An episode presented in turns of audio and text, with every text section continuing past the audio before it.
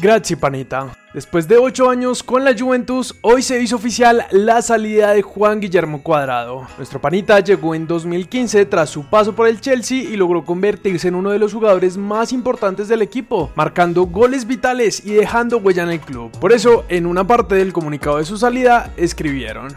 8 años de goles, el primero de los cuatro marcados contra el Torino, pero cómo no recordar los gritos contra el Lyon y el Inter, o el doblete clave que le marcó a los Nerazzurri en la temporada 2021. Con tantos momentos inolvidables, cada hincha debe tener un recuerdo especial vinculado a la aventura de Juan en los Bianconeri. La emoción que despertó en todos nosotros permanecerá imborrable. Grazie tutto, panita.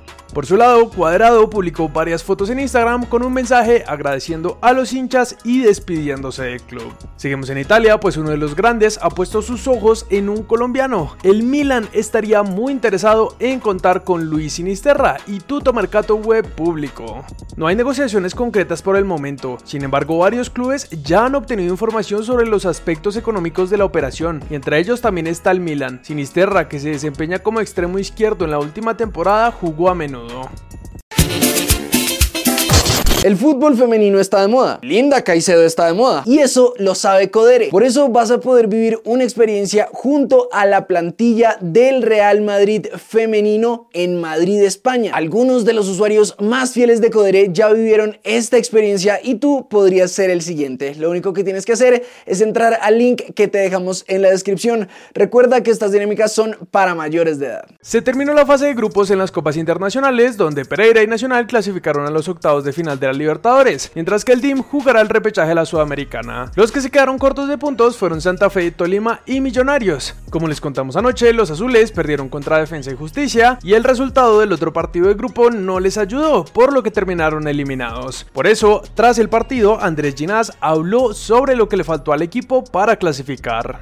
Duele porque hicimos 10 puntos, habíamos hecho un torneo muy interesante y quedar afuera duele, pero sabíamos que era una posibilidad antes de que iniciara el partido. Tenemos que ganar acá para ser primeros, pero esos dos goles nos quitaron mucho ritmo. Pasamos rápidamente por México, pues uno de los nuestros parece que cambiará de equipo. Julián Quiñones, goleador del Atlas y referente para los últimos títulos del club, llegaría al América de México y según algunos medios de este país, la transacción sería por 6 millones de dólares.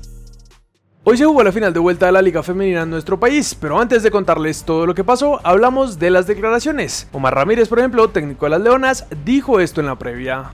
América es un buen local, tiene a la gente a favor, pero Santa Fe es el mejor visitante de la liga y es Santa Fe. Siento que con las preguntas a veces menosprecian. Nosotros vamos a salir a buscar el partido también y será similar a lo del Campín, será un partido lindo.